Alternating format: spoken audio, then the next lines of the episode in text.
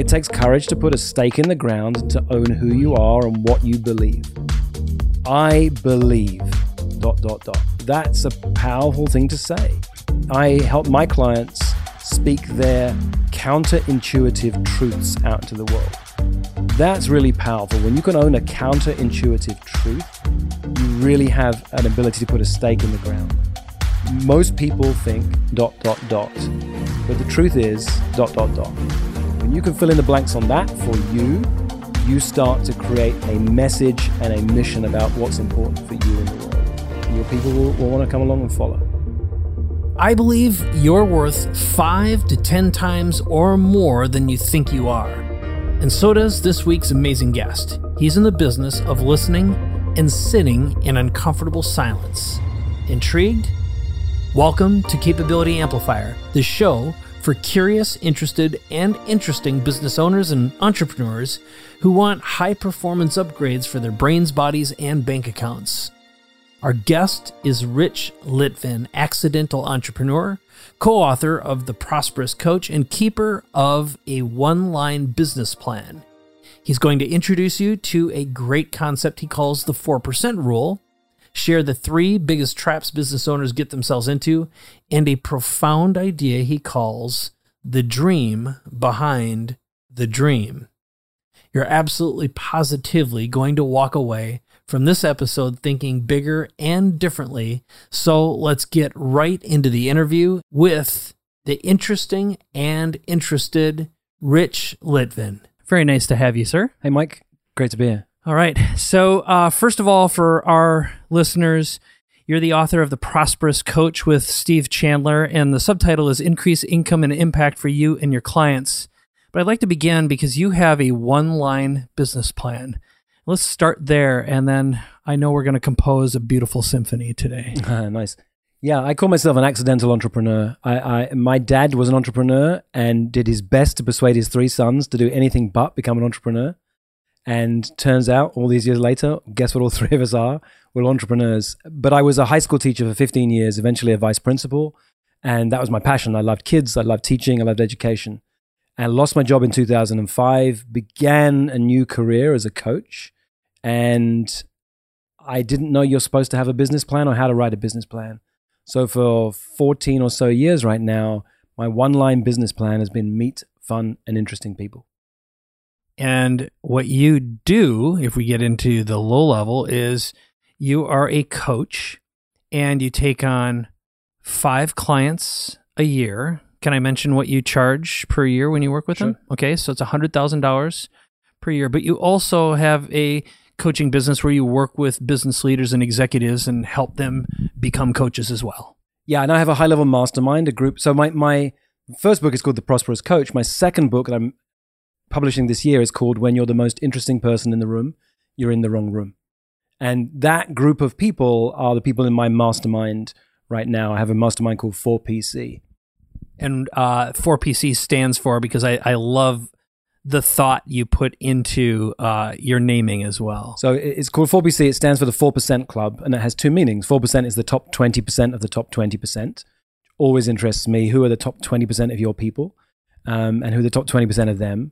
And then Stephen Kotler wrote a book called The Rise of Superman. And in that book, there's a concept he calls the 4% rule. For us, business can sometimes feel like life or death. It actually usually isn't a life or death situation. But if you're the kind of person who jumps off a mountain in a wingsuit, if you're the kind of person who surfs the world's highest waves, you risk dying. Yet you want to get better and better every year. The 4% rule says that the way to get better when you're an extraordinary top performer and in an arena where you could die is to only push yourself 4% beyond your current capabilities. For most people on the planet, that's too far. But for really top performers, it's too low. And so we push ourselves beyond where we need to go and we end up getting burnt out or stressed out. And actually, it's that 4% shift for me as a coach when I work with top performers. That's the area I play in. What's the tiniest shift that can make the biggest impact? And one of the things that we were talking about, because we just came back from a lunch break, is you have 3 traps that you see leaders get themselves into.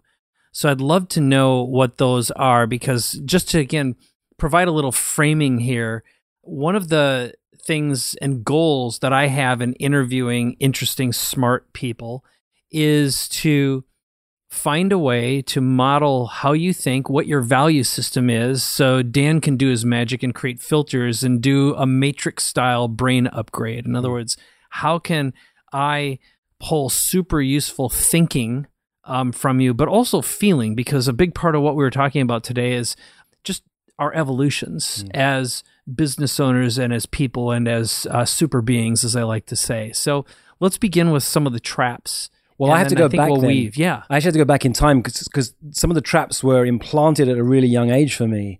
So I spent most of my childhood and a lot of my adulthood trying to prove myself to my father. And so I became very successful and very driven because from a very unhealthy place. And even to this day, if I'm not careful, I get caught. I have a success. I give myself 25 seconds to celebrate. And then I'm looking at how I could have done it bigger or better, improved it. Or I'm looking out into the future to see what I could be doing next. Isn't that interesting? Our greatest traumas, and whether it's epigenetic in nature, meaning what we could say is DNA driven, or something from our past, creates the character we are, our own value systems and our own strengths. But those are the things that we end up trying to identify and overcome as we age a bit. You're so right. And it goes back because my father's mother really pushed him to be successful. And he never quite felt as successful as his brother. And so it's generational, this drive for success from a not such a healthy place. So what I see from my own life, and then with the very successful clients I've worked with over the years, is that we live in a world where most people are chasing the trappings of success, so they don't see the traps that are inherent in success. And so usually you don't catch them until it's too late. You've already been successful. So here are the three that I see. There's the isolation trap. I hear this a lot from super successful people.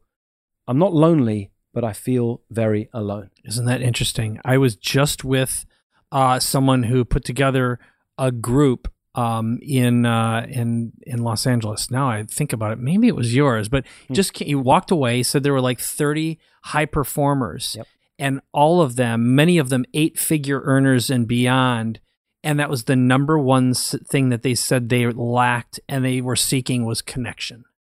Okay. Yeah. So I can relate to that. And that's the thing is once you're successful and maybe you have a dip, which is inevitable, that's when you're like, oh my God, I don't want anyone to find out that I'm It's not only that, it's also this, it's what I call a high quality problem. Your friends are not interested to hear that the tax bill you're now paying is more than they've ever earned in their life. And it's not okay to go around with those.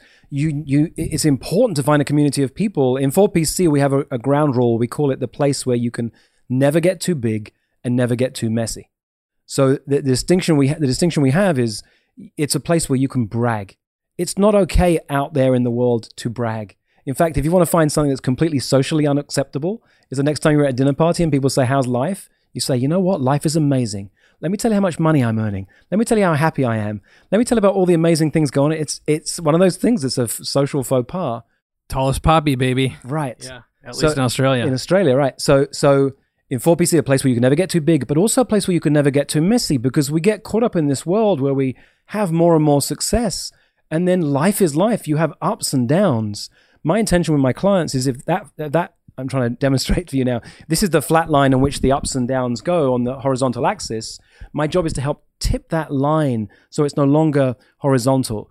You're still going to have ups and downs, but if you stop to notice, or if you're with a community who you trust and will speak the truth to you, you recognize that, oh, my down now is actually higher than the up used to be a few years ago. So true. All right. So isolation is number one. Second trap is the imposter trap. I hear this a lot. People admire me, but I feel like a fraud. Now, I call this the fraudulence paradox. Most people hope that finally, one day when I'm successful enough, that sense of being a fraud will go away. And what I say is, no, I wish for you that never goes away, because your job is to keep putting yourself into more and more extraordinary communities and giving yourself more and more extraordinary challenges to face and goals to attain, that you constantly have this sense of feeling like a fraud. Again, I will say that the two things that both of these have in common is they're both byproducts of evolution, right? Isolation is a byproduct of that, especially as you evolve, as you were just talking about, where your friends start realizing, and I've had this myself, you know, I grew up in a very small town. When I go back, I'm certainly, I probably, I might, my guess out of my graduating high school class, the most financially successful and probably visibly that I know of in terms of having a platform. I don't let it become a thing, but it definitely, there's a limitation on what I can actually talk about in a comfortable space there, and finding an audience that you feel comfortable with. And with regards to the fraud thing, and I think that this is, I call it the value gap. The value gap to me is who you still identify with as being yourself versus what the outside world perceives you to be. Mm-hmm. And we very rarely, as especially, you know, you hear about the introvert celebrity. They still see themselves as that shy person, where the outside world sees them as this amazing rock star performer. But it's an identity thing. It's an attachment. It is ego. It's a containment. So that's very good. What's number three? So number three is the emptiness trap. I hear this a lot from very successful people. That's interesting. I have everything I ever wanted, but I feel empty. So we are in this world where we learn to chase money, success, titles, to be known out in the world. And it doesn't take very long before you realize that it's not giving you what you thought it would give you. Because you weren't chasing success for success's sake. You were chasing it because your mother didn't love you enough. You were trying to prove yourself to your father. And until you find out what you really need, you can't really be happy. So you can have a lot of stuff, a lot of success, a lot of being known in the world, and on the inside you feel absolutely empty. Very good. So I think a direction I'd like to go now is I'd like you to tell us a story of how you have worked with an individual on the isolation trap, the imposter trap, or the emptiness trap, and seen a profound shift, not only in who that individual was being, but in the shift in their consciousness. And again, I'm going to go back to something that you and I were talking about, which you call an insight moment, which is when you see life a certain way, and then suddenly one tiny shift, a language pattern shift, and suddenly life is completely different. Tony Robbins says life will never be this, the way again, where you can change your life in an instant. And that does come from a simple insight. So yeah, I coach around insight. Okay. When I work with extraordinary top performers, I don't need to be an accountability coach. What I say to my kind of clients is that if you need accountability, you haven't got a mission that's powerful enough yet. You don't need it. Did you need accountability on the things you've done in your life? If they were important enough to do, you made them happen anyway. So I don't coach around that level. I coach around insight, and a single shift can be life-changing. The example I mentioned to you earlier at lunchtime, it's very visual, is if you haven't seen it before, Google it right now, the FedEx sign, because when I say, have you seen the arrow in the FedEx sign? If you haven't yet seen it, you're puzzled about what I'm talking about. But the moment you see that arrow in the FedEx logo, you can't unsee it. And I coach my clients around what's the tiniest shift that would make the biggest difference. So one of my clients, she is the former assistant chief scientist to the high performance wing of the Air Force. She's also a published poet, successful author, a coach, and a mother. And she... On a regular basis, I would literally cut and paste her bio from her website and email it to her, because we are in our own world. We're seeing the world through our eyes, not through the way we're seen by other people. And on the inside, she had these feelings about who she is and what she could achieve. And within a year of working together, she went from wanting to have more extraordinary clients to realizing she has a much bigger mission in the world. She's currently raising $100 million to change the future of work. She's curating a group of extraordinary people who work in everything from artificial intelligence to some of the top corporations on the planet, to look at what do we need to do to make the changes to the way that people are educated, so that those people who have careers that right now will be obsolete in a few years or less, there'll be a future for them. So I would like you to tell another story now. So I'm going to shift gears a little bit. I want to talk a little bit about enrollment with you. And to me, I don't like the words pitch or close. I've decided that I wanted to eradicate those two words from my vocabulary for a simple reason, because I think it takes away from the intimacy of a deep connected relationship. So I'm projecting on this question already. I'm aware of that, but I want you to talk a little bit about the first step to being able to actually help people is getting them to say yes, first of all. And anyone who's listening to this, first of all, if you're in Strategic Coach, you went through an enrollment process and you decided there's a benefit. We do this as coaches and advisors. And in any way, shape, or form, if you want to influence someone, you've got to get them to have a breakthrough. So the way I want to frame this question for you is you have a mechanism, I guess, for finding out what someone's dreams are, the dream behind the dream. And I'd like to ask, like, what's that process of what kind of questions you ask to get someone in a place where they are able and willing to tell you what that is, and sometimes even discover it with you, because some people might not even know what that is. So that's the first question, is when you're talking to someone who may become a coaching client, what percentage actually know what their dream behind the dream actually is?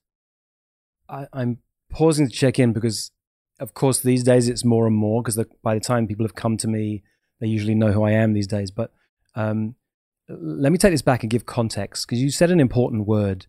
Intimacy is a really important word for me. And I've built a business based on intimacy, on deep connection. There's a story I tell in The Prosperous Coach about my grandparents who were immigrants from Europe before the Holocaust, because I'm Jewish, and they came to Europe, from Europe to the United Kingdom, and my mum's mum and dad set up a store in Waterloo Underground Station selling clothes. I used to go there as a kid. There was no internet, there was no email list. My granddad would see you and know that you like brightly colored pocket squares, and the next time you walked past, he'd come over and say, "Hey, I've got something new here for you." He really modeled how to build a business. I was going to say the old-fashioned way, but the only way business has really ever been done throughout history, it's by knowing people. And personalization. Taking care of people, absolutely. Uh-huh. My number one strength on StrengthsFinder is individualization. How interesting. Okay, yeah. So there's the heart of enrolling clients is this phrase for me: serve people so powerfully, they never forget your conversation for the rest of their life. So I'm not walking into an enrollment conversation trying to enroll you. I'm walking into an enrollment conversation trying to serve you. And it's a really important distinction, because if you ever ask a woman what it feels like to be in a bar when a man approaches her and pretends he's not interested when he is, the same word comes out every time. It feels creepy. And it feels the same in business. When you're pretending you're not trying to enroll somebody and you are, it feels creepy. We have these, what does Dean call it? The cheese. More cheese, less whiskers. More cheese, less whiskers, right? When you come from serving, what I know is if I'm willing to serve enough people, that energy is going to come back to me. I can't have it be that I'm trying to serve you right now, that fingers crossed, I hope that you're going to become a client. It's just, I know if I serve you powerfully enough, you might become a client now, maybe in 2 years, maybe 4 years has been the longest for me. Someone came back to me 4 years after a really powerful conversation. And she said, "Rich, I got scared after that first conversation because of how powerfully you coached me. And now 4 years later, I have a mission that's so powerful, I can't think of anybody else who I'd like to coach me other than you." So I have this distinction about serving people really powerfully. How do I get to the dream behind the dream? Maybe we should define what the dream behind the dream is, because I picked that up from your book. At least I think I did. You did. Yeah, and why don't you explain what that is, first of all? Well, people come to you with what they say they want, and there's what they say they want and what they actually want. And one of the things that many coaches and consultants will know is the feeling of having an initial session with somebody and they say, "Oh my God, I'm in. This is great. I'll send you the check. Invoice me. I'm in. Let's begin." And then after that, there's absolute silence. Crickets. Crickets. It's because you didn't get to what they really, really need. So that's your mission, to push them, to stretch them, to challenge them, to find out what has them wake up at 3 o'clock in the morning with tears streaming down their face. What are they afraid of? What are they dreaming of? One of my favorite questions these days is to ask people, what's the book you want to write? And that comes pretty quickly, I get the answer to that, but I don't really care about that. What I really want to know is, after they've answered that question, what's the book you're afraid to write? Or what's the book you'd only write once you're already successful? Those are the kind of questions that go to the heart of what they're really about. And people always know. They know the first one because it's easy and it's quite close to the surface, or they're already writing it. But what's the one you're afraid to write? That gets to the heart of what are you really about? And that's what I'm interested in. I'm always using questions. I can't give you a simple answer. There are no questions off the top of my head because this is personal. This is in the moment, me being willing to challenge somebody. So here's a distinction I have. I'm here to serve you, not to please you.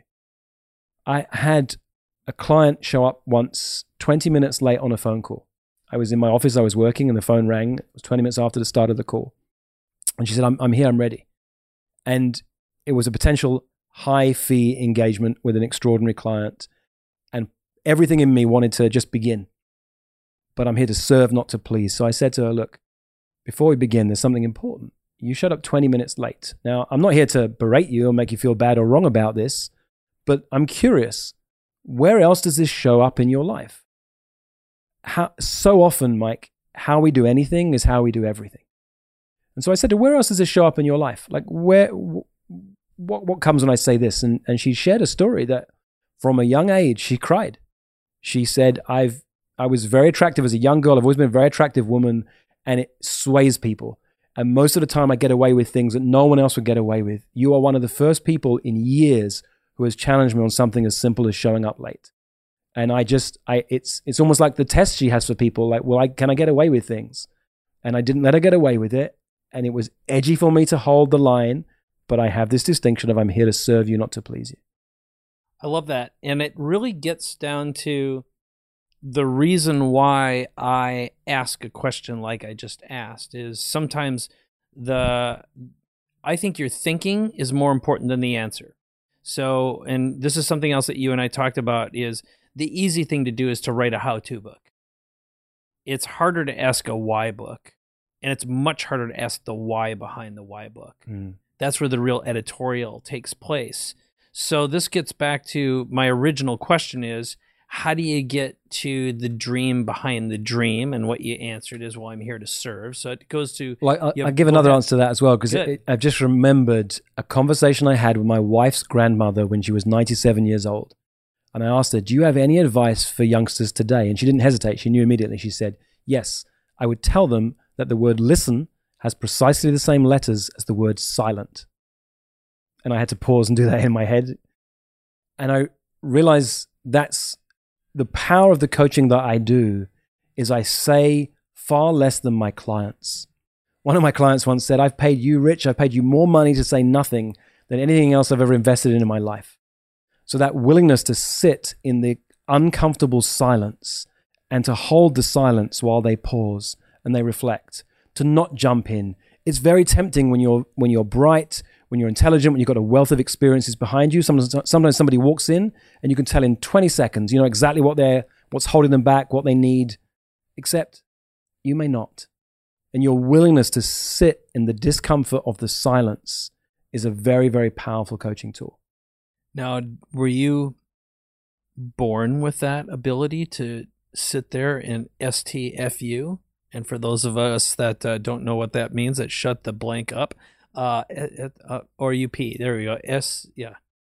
S-T-U-P. Yeah. I got it. No. Look, one of the reasons I think I've tried to prove myself to my dad for so long is that when I was a youngster, I'd share with my dad some success I'd have, and very quickly he'd say, "Okay, that was great, but here's how you could improve it, do it better. Here's where you could go next." And that impacted me, and it became like I'm a problem solver. You come to me with a problem and I can help you solve it. It's just who I am. I'm solution focused. I'm future focused. It's been a gift, but it's also been a challenge.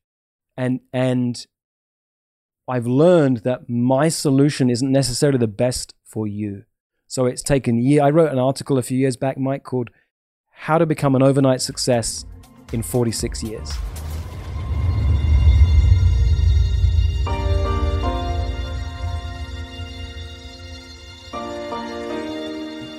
People loved it, and when I got feedback from it, I realized, oh my God, I shared with you all the challenges and struggles I've had and the things that I've done that have worked out. I've never stopped learning. I've never stopped reading. I had a boss years ago when I worked in the world of education who mocked me. He called me an avid reader as a way to mock me in front of the senior team that I was on. I take that as a badge of pride. I've been an avid reader my entire life. And so how to be a success, overnight success, is everything you've ever done. In 1992, I went to Botswana in Southern Africa to be a teacher for 2 years. I taught kids in their third language. They spoke Ikalanga, their tribal language, Setswana, the national language, and English was their third language, and I was teaching them science in their third language. These are kids who lived in mud huts who would run for an hour to get to school. I had to learn to make no assumptions. I'm from London. We have double-decker buses. These kids had not ever seen a house with more than one story. I had to learn to listen carefully to what they were saying and moderate and modulate my language in a way that I could be heard. I've been working on this for decades. That's so interesting. So I'm going to just throw out two things. First of all, there was a little takeaway in the last conversation about just learning about silence. And when you talked about what the answer to the question is, no, you weren't born with that. You learned it, and some of it came from daddy trauma. Yeah. And I, as a father, I can see this in myself, which is more than anything, I want to give my son, prevent him from experiencing the same pains I did. As parents, and sometimes the only way to truly learn and to the greatest gift you can give is to let go and let someone experience the trauma and the pain. It's what builds character. But also the takeaway here is the person who speaks the least and asks the most questions is the person in control, and also the best teacher. And there's a lovely story of two British prime ministers, Gladstone and Disraeli. Before an election, a reporter sat down with both of them to interview them. And she came away from dinner with Gladstone and said, Gladstone made me feel like he was the most interesting person in the world. And then I had dinner with Disraeli and he made me feel like I was the most interesting person in the world. And it's no coincidence Disraeli won that election. And I think that speaks to, it's far better to be interested than interesting. So true. So true. You effectively said, when I asked about the dream behind the dream, is you have to personalize. You've got to create an experience. And you said this without saying, which is I have to ask a lot of questions and I have to embrace the silence to find out what the dream behind the dream is. But one of the hints that you had here is when you said, you know, what's the book you want to write? That's the surface level. But then it's what's the book you're afraid to write, or what's the book you'd write if you're most successful? So I'd like you to think a little bit through the lens of the questions you ask, because really that's where the power lies. And can you think of some of the questions, a story about some questions you've asked that you have found have delivered some significant transformations, some grand distinctions? Are there any that pop up in your mind? And again, I'm going to just give you another thing to jog your memory a little bit. You said that at one point you saw a deck of cards that were filled with great questions for a coach to ask. But what are some of the questions that pop up that you are go-to questions that really start deep, meaningful conversations and unravel someone's why? Yeah.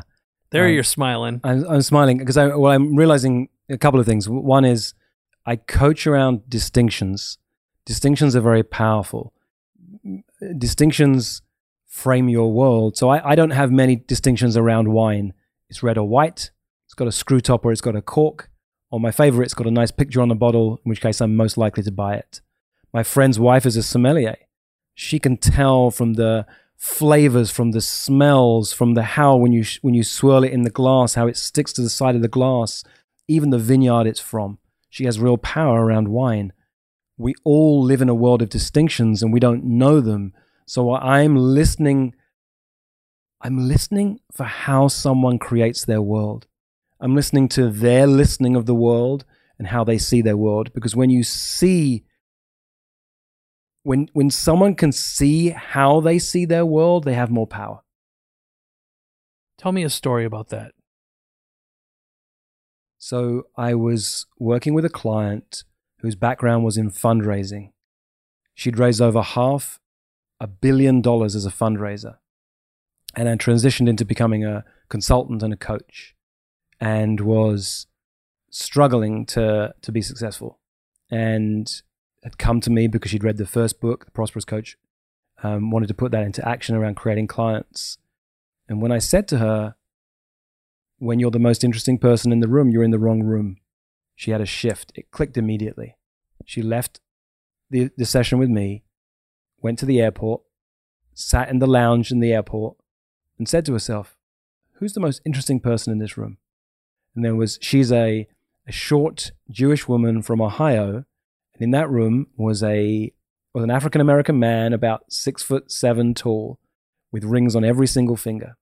And she went up to him and said, hey, you look like the most interesting person in the room. And they just sat down and had a conversation. He ended up becoming one of her clients. He plays for the NFL. She now coaches other clients at the NFL and is teaching at the NFL. The tiniest shifts can have a massive impact. I love that. I'm going to start using that all the time now, which is I will walk up and I'll find the most interesting person in the room. I'm going to introduce myself and tell them that and see what happens. That's a very, very powerful distinction and a story. I love it. I've got a client she's a military veteran. She has something after hearing that. She calls it the middle seat project. Whenever she flies, she books the middle seat because she figures I've got twice as much potential to meet somebody interesting. And what a way to reframe getting stuck with the middle seat, which is what most people exactly. would say. I love the reframe. So let's go just a little bit deeper there. Think about another way, like if you wanted to, what's a test question you'll ask to find out how someone models the world or sees the world? Here's a good one for you. And as I say it to you, see how it lands for you as I'm asking you this question yourself, Mike. Mike, what are you tolerating right now? What are you tolerating? So what happens when I ask that of you? First of all, I asked myself this question. What is it that I tolerate about myself versus what do I tolerate about someone else? And right now, I decided right away that I was going to focus on the thing I can control, which is me, versus the outside world. And if you would have asked me that same question 18 months ago, I would have talked about someone else and what I was frustrated about. Now it's about an area or an opportunity for growth. And in my particular case, it has to do with being super intentional and holding to a higher standard of an outcome. So right now at this moment, I have a few goals. Again, all this happened within like 2 seconds as you said that. The first one is I have 2 books I'm working on. So I make a lot of my day and my life about creating circumstances and opportunities to connect with people and communities that will enable that book. Can I pause you for a second? Go ahead. Yeah. I'm a coach, so I'm going to play with you if you're okay with this. Go for it. I know. This is fine. So this is interesting, and I'm intellectually engaged, yes. and I'm missing something. So the power of what are you tolerating, it's usually an emotional question. It hits you kind of in the solar plexus. and people know there's someone in my life I'm tolerating. There's a habit I have that I'm tolerating. There's a thought that comes up again and again that I accept. Tim Ferriss has a lovely rule. He says you can give everything you want in life a number from 0 to 10, but you're not allowed to use the number 7. 7s are your tolerations. You know, for a 6 or under, I wouldn't do that. I wouldn't work with that person. They're a 6 or below. Your 7s are the tolerations. I have your answer, by the way. Thank you for that. That was great. You want my answer, or do you want me? I know I interrupted you. No. Here's what I'm tolerating. I have been undisciplined, and I hate the fact that I've been undisciplined with my time. I get a lot done, but not to the degree that I know I'm capable of. And at the end of the day, the amount of purposeful, meaningful work that I can look back at and say that was my art is relatively low right now. And that's what I'm tolerating. My life is so amazing on so many levels that I'm tolerating a lack of discipline. There you go. That was good. So Mike's smiling at me right now because these are the kind of questions that hit. Yeah. And that's how you get to what do they really want.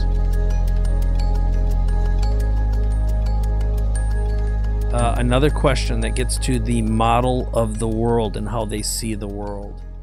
Ooh, okay. I know you're a dad, so this is a powerful question. There are some powerful buttons that we can push as coaches, and this is one as a parent.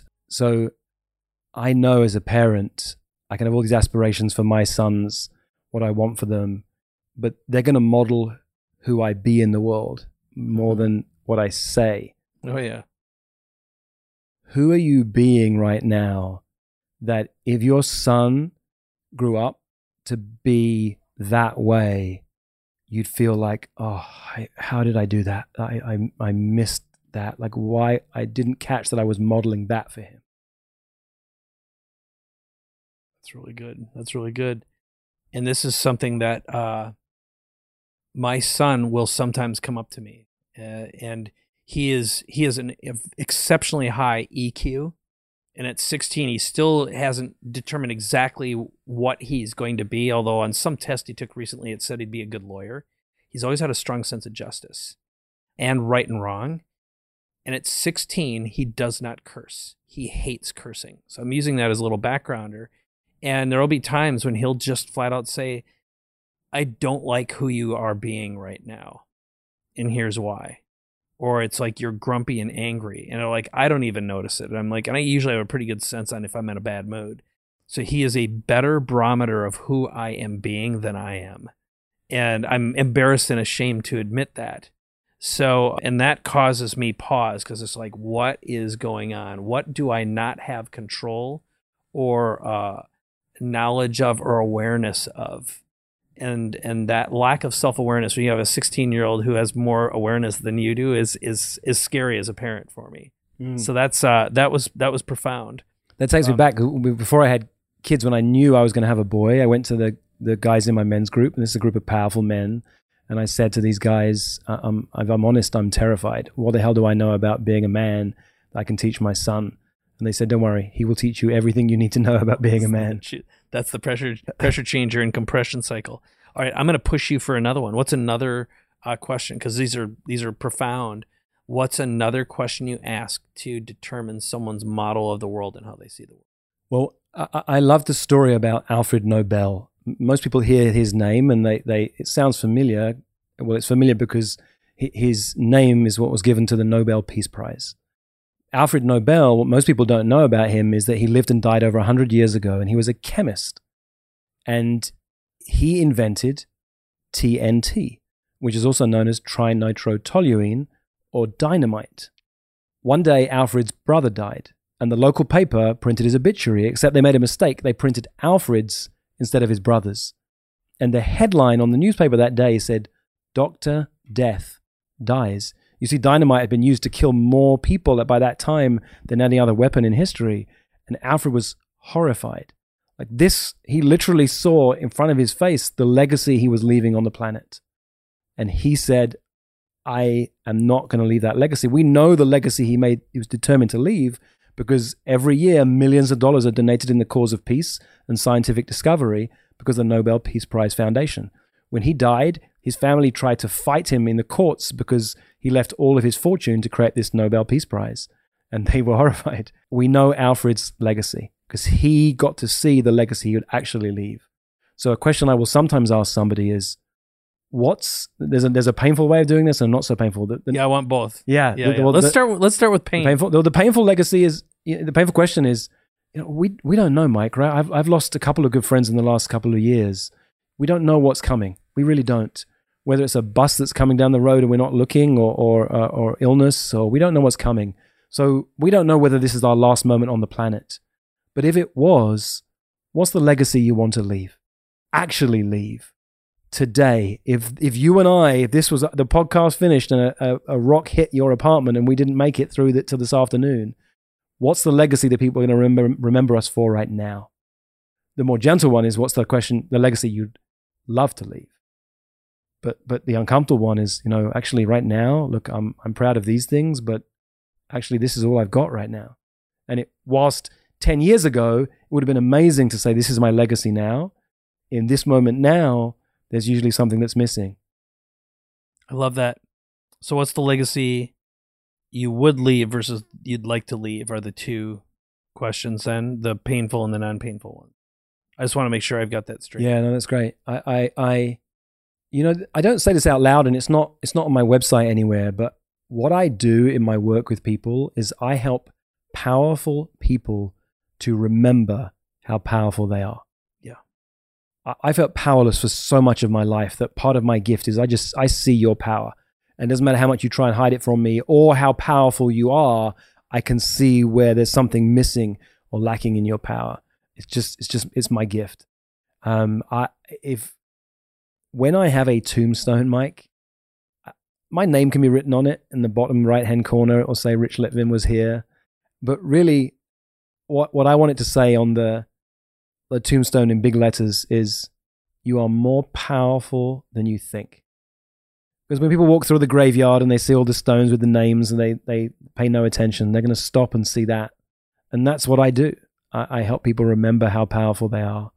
And so that's the legacy I know I leave to this day. I still have some of the kids I used to teach from years ago reach out to say they haven't forgotten the lessons I used to teach them. And it was nothing to do with science, because I taught science because I had to have a degree in biology. Science bored me, to be frank. I messed with their thinking and I taught them to be better people. And I do that to this day. The painful part about what's missing for me, Peter Diamandis says, what would you do if you had $1 billion? Because it gets to what he calls a massively transformative purpose. And for me, if I had $1 billion, it would be the little ticket in my pocket that would allow me to sit in rooms with billionaires, because I love to work with people who are making a big impact in the world. And when you help someone who makes a big impact already have a tiny shift in their thinking, that impact can be massive. Right. And so that's what's missing for me right now in my legacy, is there are some more interesting people out there making a bigger impact than I currently know and work with, who I'd love to know and work with. Yeah, I think that's probably what brought you and me together today, because I feel very much the same way. It's one of the reasons why I chose to liquidate everything and burn the ship, so to speak. Yeah. So this is going to bring me to a distinction that I've experienced as I've been listening to you and learning more about how you think today, and what I hope Dan's and my gift to our listeners will be, is what you're really good at doing is composing questions to invoke self-realization. And as you would say, it's like if I were going to quote you, or in a variant is, I see your power, right? I know for me, I see your vision. That's a distinction between what I think you do and I do as coaches or advisors. But I'm curious, if you meet someone and get a sense of what their model of the world is and you ask them a few questions, do you invent questions to help them see their power versus tell them what you see? And can you think of a story right now about how you compose a question that's personalized for an individual? do I invent questions? In some ways, yes, I have to, because I have to be so present to the person who's with me. Right. The moment I'm thinking of something clever to ask, I'm not being present. It's like I said earlier, the challenge is, well, let me make it real. You ever had a buddy who keeps dating the same kind of woman? And he comes in with a new girlfriend and he says, Mike, you got to meet her. And you meet her and you say to him later, look, Mike, Fred, she's just like all the other girls you date. And he says, what are you talking about? This one's different. And it doesn't matter what you say, he can't hear you. And he literally can't hear you. So that's the problem of trying to tell people what you think they need to hear.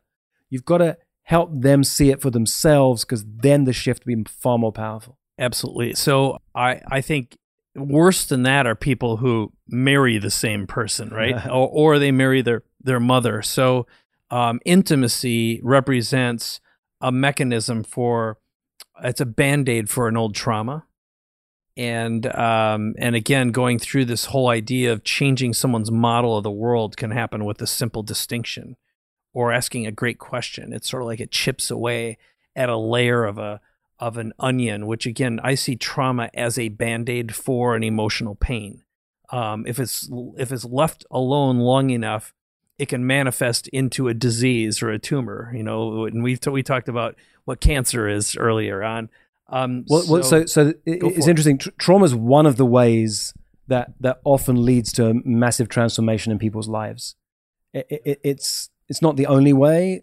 It can be trauma, it can be challenge, it can be reflection, the ones that come to mind to have a shift in your world. But sometimes something traumatic happens. There's research these days. We've all heard of post-traumatic stress. There's a lot of research being done around post-traumatic growth. We've come through, for you're a survivor of cancer. People, I lost my job, and I'm grateful now all these years, like I look back, how grateful I am for that happened. There are moments in life where those shifts that could be traumatic turn out to be the stimulus for some massive, powerful transformation in our lives. That makes total sense.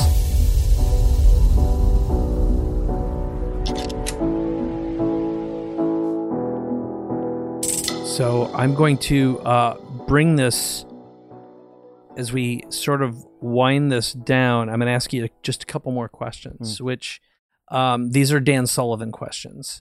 One of them, he calls it his DOS, which is, what do you see right now at this point in history as being the dangers that leaders are facing? And again, I'm going to contextualize this a little bit more in the sense of, you know, your objective and goal is to reach more people capable of significant impact. And if you're going to address your legacy, your big goal of getting into bigger rooms with bigger people who are capable of greater impact. What do you see as the dangers to realizing that goal right now? Well, I think the danger is implicit in your question, actually. It's interesting how you worded it. Good. It's not more people, it's less people. And that's the day we live in, this world of more and bigger. And that's not always a very healthy place. It's not that difficult to have a million followers on Instagram. But where does that get you? What does that actually do? You spend all your time on Facebook putting stuff out into the universe that brings nothing back in a healthy way. We're caught in a world right now that's social media focused, that's image focused. And I think that's one of the dangers. I wrote an article a year or so back called Go Weird, Not Wide. In a world where everyone is saying go wide, it's important to have a million followers. Maybe not. Maybe it's more important to be so weird and idiosyncratic and unique that you draw your people to you. You see, your job is actually to polarize people. I think the most insidious part of Facebook is the like button. Your job is not to be liked. You want people who are zeros and tens. The zeros are not interested in you. They switch off. The tens are your dream people. And you want nothing in between. Your job is to polarize. It doesn't mean to trigger or upset people, but to put them into those two camps, and that's it. So good. And you know, the power in that, those who are willing to polarize are those with power. And I can think of one that I mentioned today to you is Joe Rogan. He's got close to 5 million YouTube followers right now. and he's a podcaster. So it's his live performance that he also turns into an audio podcast. And he is such a fascinating character. I love how he thinks and how he presents and performs.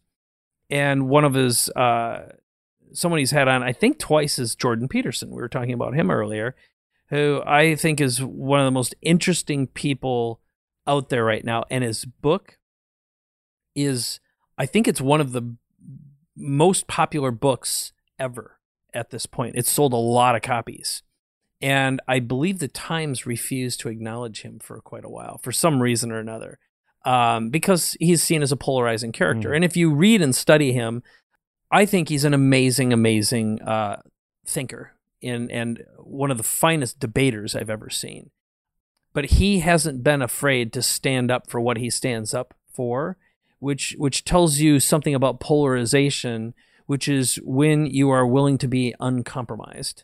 And that is someone who is sure of themselves. And you can say that's one thing about Donald Trump, for example, and we can rip him to shreds, but he's president of the United States. He won, or he maybe won, but it doesn't matter. Let's say he won enough. But he represents a certain amount of certainty, and that's what people will vote for. It's what they will admire. It's what they will trust. And I know I went down on a rabbit hole there and that whole that whole thing, but I just wanted to riff on that a little bit and throw it back in your lap to just get your impression and talk a little bit more about being a certain leader, being a strong leader and a powerful leader.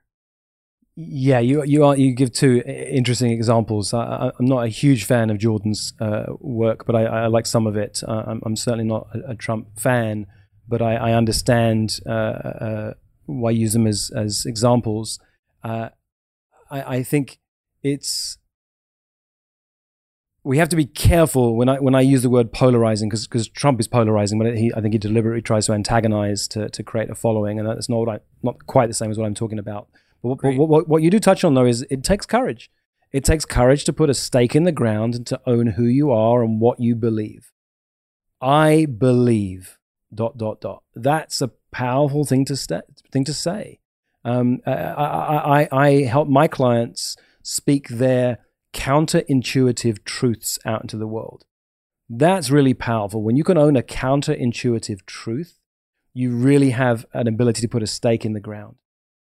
Most people think ... but the truth is ... When you can fill in the blanks on that for you, you start to create a message and a mission about what's important for you in the world, and your people will want to come along and follow. That was awesome. So most people think ... but the truth is ... So here's the way I want to almost wrap this up. Tell me one quick story about the most people think, but the truth is that floored you, that, again, either created a distinction either in you or with someone you were working with. It would sound something like this. Most people think that when you finally have success, money, and fame, you'll be happy. The truth is you can never have enough of what you don't really need. You can never have enough of what you don't really need. I know that for myself. When I've achieved things that weren't really what I wanted, there's been an emptiness inside. And we see this in I'm wondering whether to get political, but I'll be frank. I think we see it in President Trump. This is effectively the most powerful person on the planet, and he feels absolutely powerless, which is why he spends all day tweeting, in order to feel some sense of personal identity and power. And you can never have enough of what you don't really need. So interesting. I think that's, I barely am containing myself right now because I'd love to add some more color commentary. I can't help it, the crybaby in chief. But it's so interesting to see how that manifests. And okay, I'll ask you one last one because I can't help myself. If you got to sit down and ask President Trump a question right now that could possibly cause some form of self-reflection or a distinction, what would you love to ask? In AA, the first step is saying, my name's Rich and I'm an alcoholic. You have to be ready for transformation. You can't thrust it upon anybody.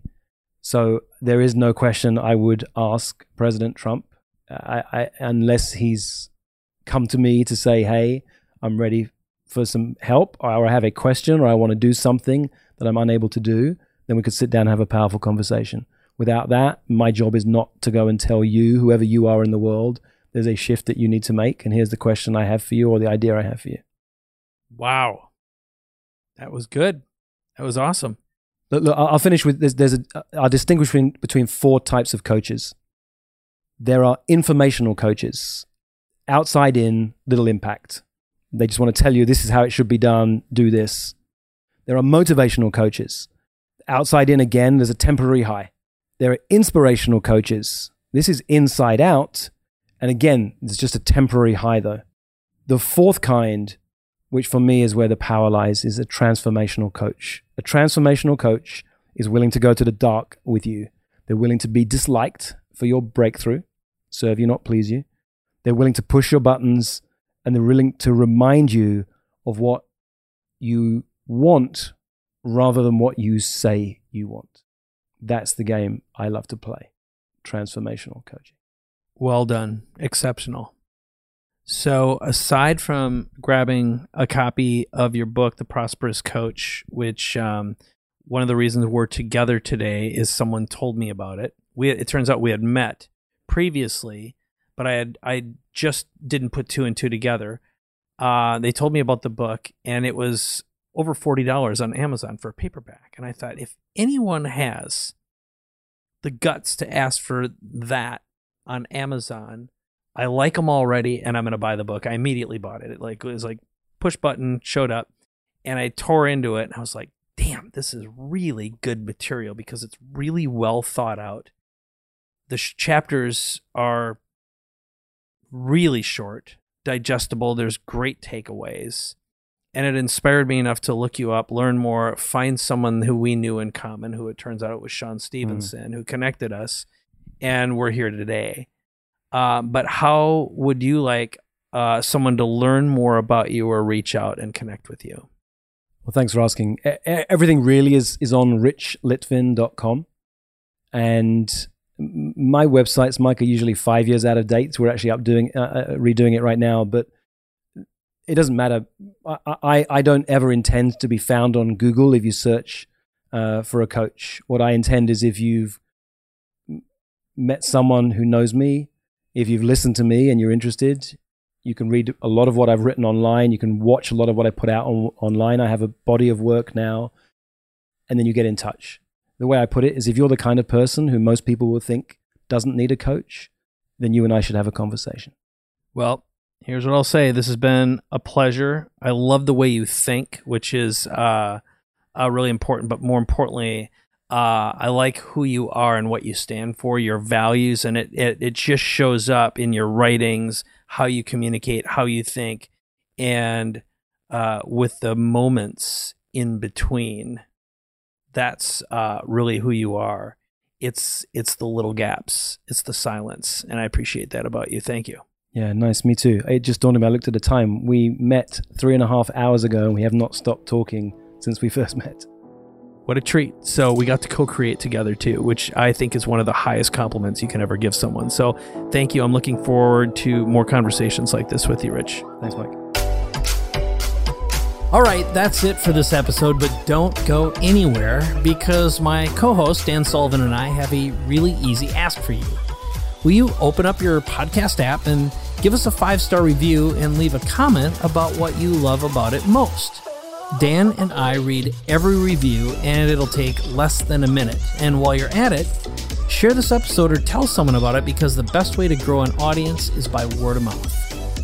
Now, if you want detailed show notes, photos, links to all the cool stuff we talked about, or want to ask a question, have a show idea, or want to leave a voice message for Dan or me, just head over to capabilityamplifier.com for all this and lots of free goodies, including copies of our best-selling books.